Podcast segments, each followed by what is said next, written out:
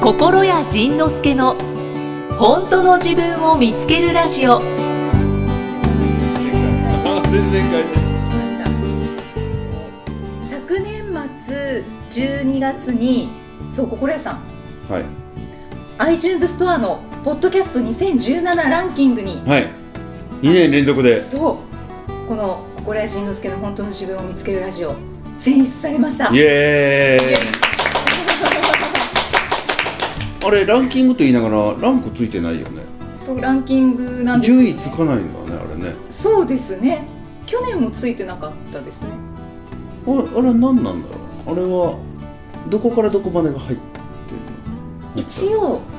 一番上の方に20番組入っおーて20た番んです組ねねその中に入ってるのねでその中に入ってたんで、でその英語番組とか英語番組が強いねって書いてあってうん、書いてあったよね書いてましたその中でわざわざうちのことを取り上げて説明はしてくれてはなかったけどねそうですね そこに食い込んだ異色のポッドキャストという扱いではなかったねでも異色じゃないですか私ちそうょっいやと分析したんですけど、うん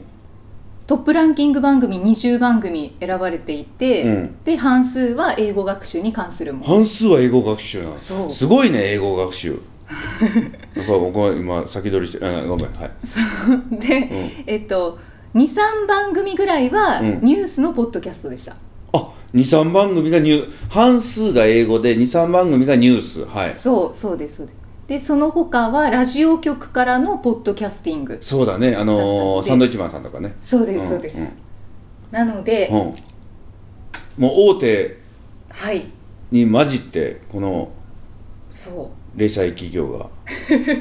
キュッと差し込んだう零細企業でもないと思うんですいけやど零細企業だって社員僕と奥さんだけやん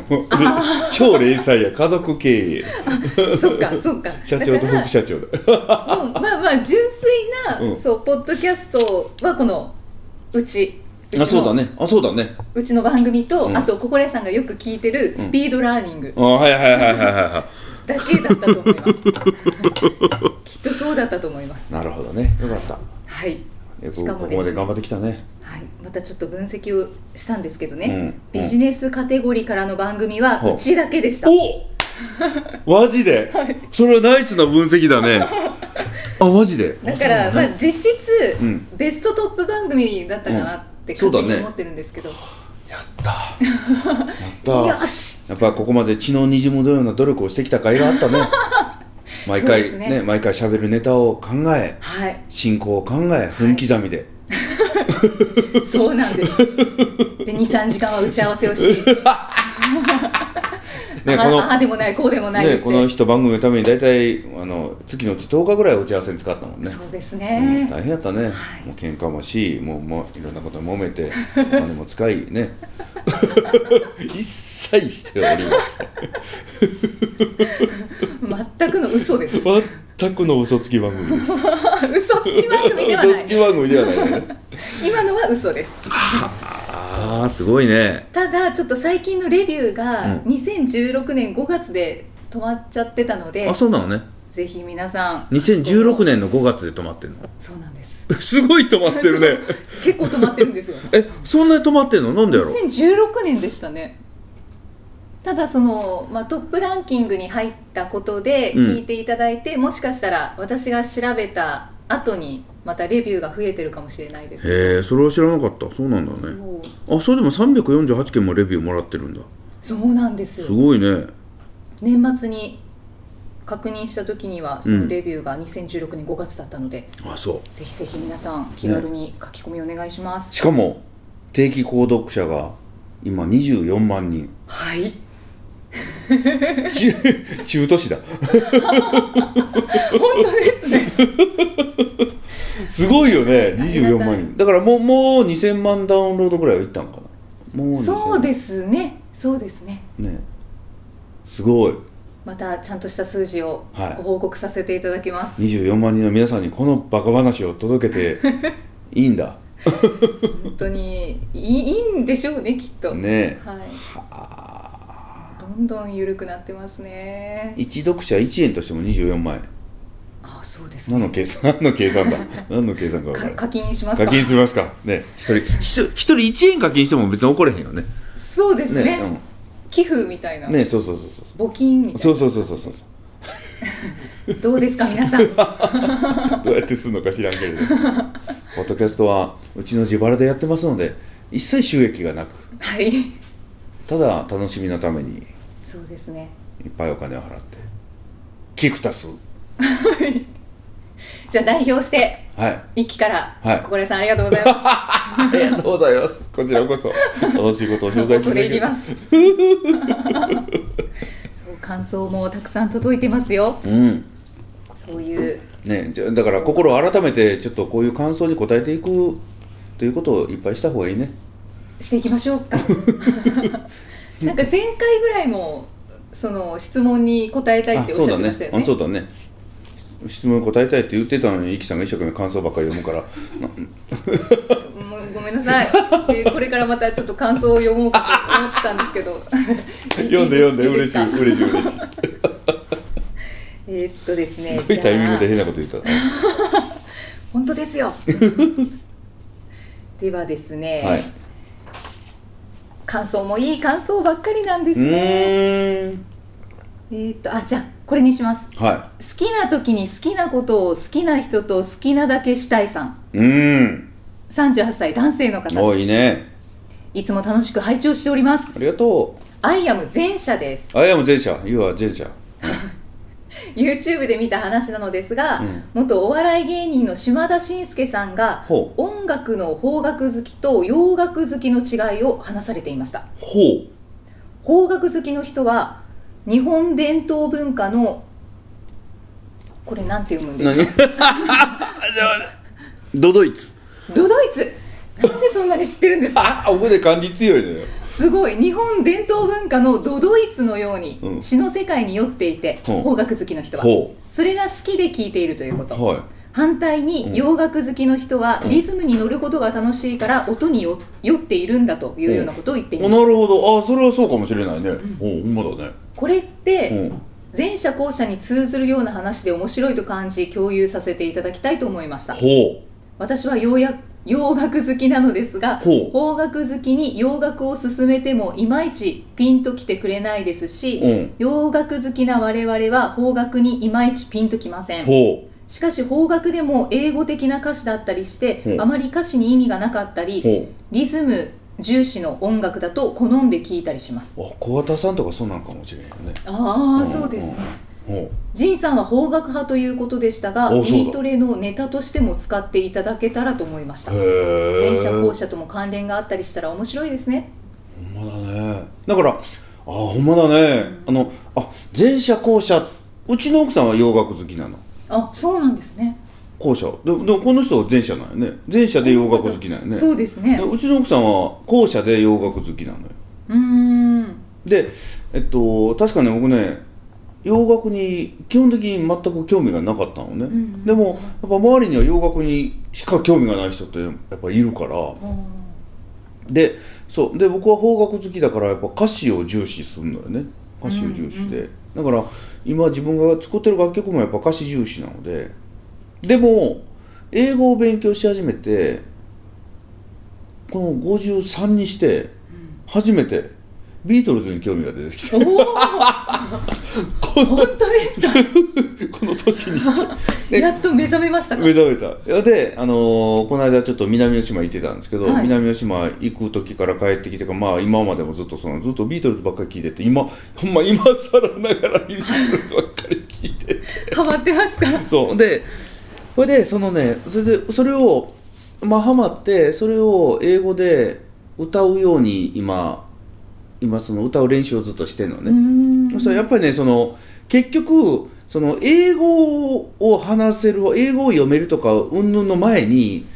英語ってやっぱりリズムなんだなと思ってそのの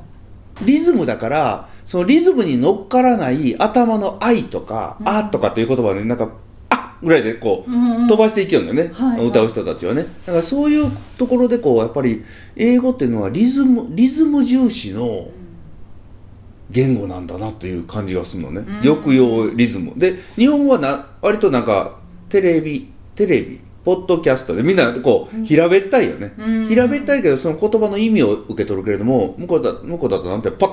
えななななんかそんな確かにそうですね、うん、そういう気がしただからやっぱり、うん、英語を勉強しようと思ったらリズム音楽から入るっていうのはきっといいんだろうな音楽とあかーミュージカルとか映画とかそういうセリフ的なそういうなんか割とあの抑揚をはっきりさせたものから入ると英語っていうものが馴染みやすいのかなという気がしてうきんた、うんだから何を言ってるかよりもどう言ってるかの方が大事なのかなという気がほうどう言ってるかどんな言い方をしたかだから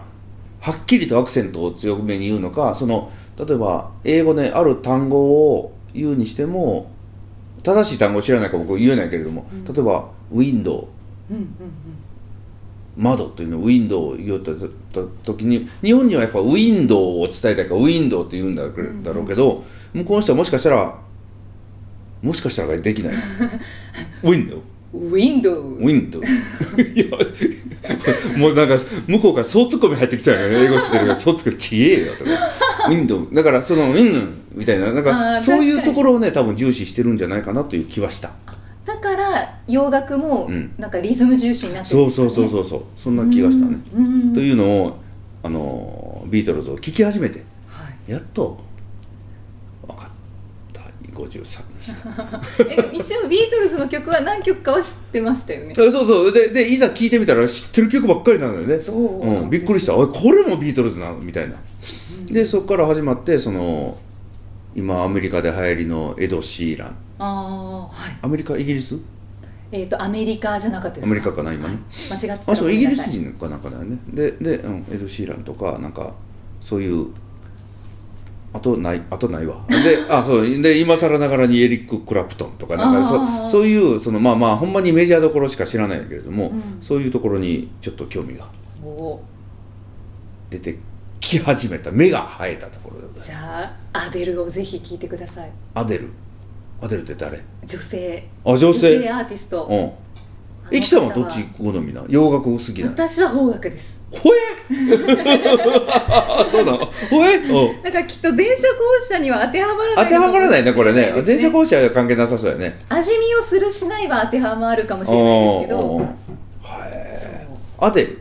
アデルどんな感じのアデルはも音う楽の人こう重厚な音楽です重厚な音楽 その教会音楽みたいな感じその教会音楽ではなくってヘビーなあえーっと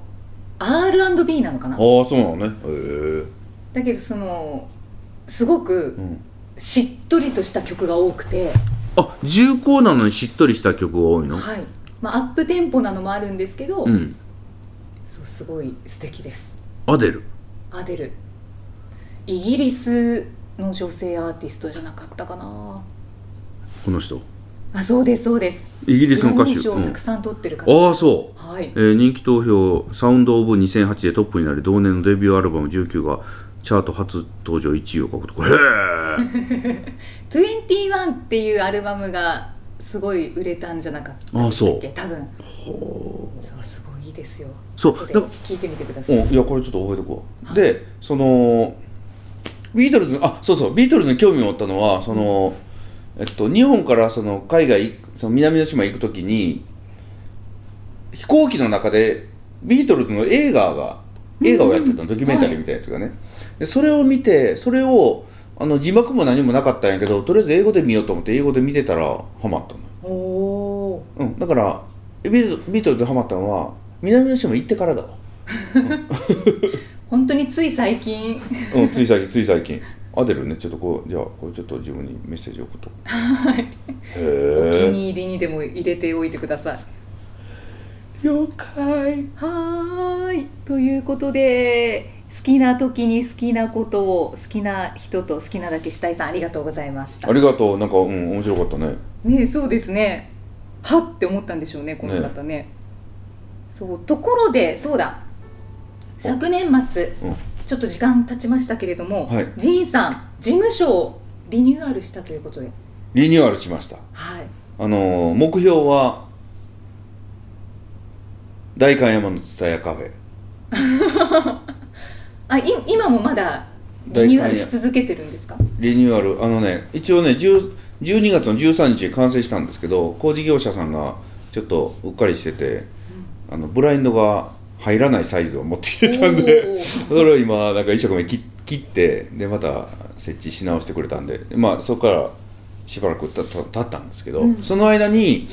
まあ、今回その今までの事務所もえっとまあ風水の設計してもらってるのね、うんはい風水のなんか間接照明多めのちょっと設計をしてもらってるんですけどえっと著書を僕は今まで出した本を並べてたんですよはいでまあそれが今60冊と海外が25冊だからもう80何冊なんですよねおーでそれでもうパンパンになっててはいで、えっと、これからも多分増え続けるだろうからそしたらもう全然追っつかなくなったのね、うんだからそういうのを全部飾れる棚が欲しいっていうところからスタートして、うんうんじゃあ棚を飾るんならあのー代官山の蔦屋にすごいおしゃれな行ったことあるないんですまだあ代官山の蔦屋の上に安仁っていうねすごいおしゃれなカフェがあってへそこ僕もねそこ行ったことあったからー、うんあじゃあそれでしてって言って作ってもらったねえおポそらくッドキャストとかあ、うんポッドキャストじゃない Facebook えっととフかェイスブックとか、あのブログですっごいええ見感じまでししたすっごい素敵でしたょもうねだからあのちょっとブログでその蔦屋のカフェとうちの事務所と蔦屋のカフェとうちの事務所で並べたらもう境目が分かれになるぐら いもう完璧に作ってあってねうんでただその本棚をきれいに作ってくれたんですけどその本棚にただ本を並べるだけもうちょっとなんか芸がないなと思って、うんそのカフェみたいにおしゃれな形でなんかこう並べられないかなと思ってこの間またねあの代官山伝え行ってまた研究おおしてしついでに店員さん捕まえてなんか根掘り葉掘り聞いて たあそこに置いてあるまあまあやっぱそれこそ有名なデザイナーさんたちが設計してで定期的になんか見入れ替えてるらしいのねーああそうなんですね、でそこに入ってる本はどっか渋谷かどっかの古本屋さんからが持ってきてくれてあの仕入れてるらしいんやけどへえでそういうのをねずっと見ながらうん本が積み上げて生産のカウンターになったりなってたりすんの。ええ本をぎっしり詰めレンガのように本をびっしり背表紙が見えるようにびっしり積み上げた上にあの生産の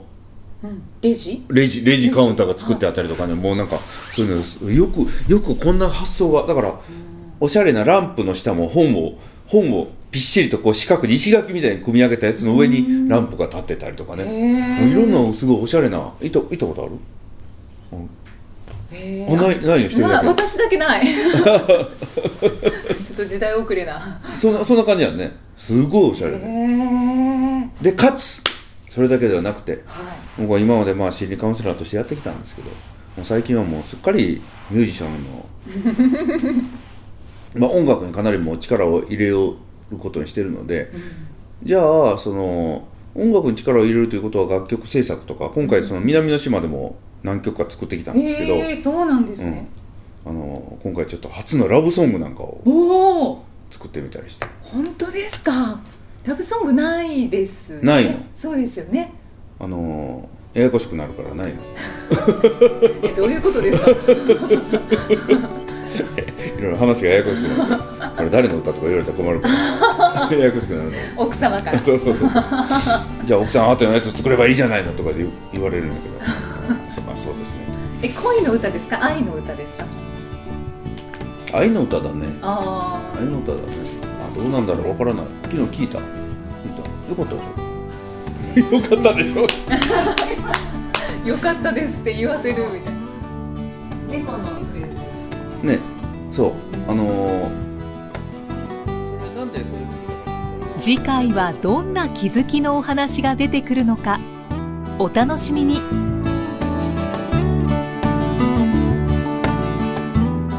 この番組は提供心谷仁之助プロデュースキクタスナレーション生きみえでお送りしました。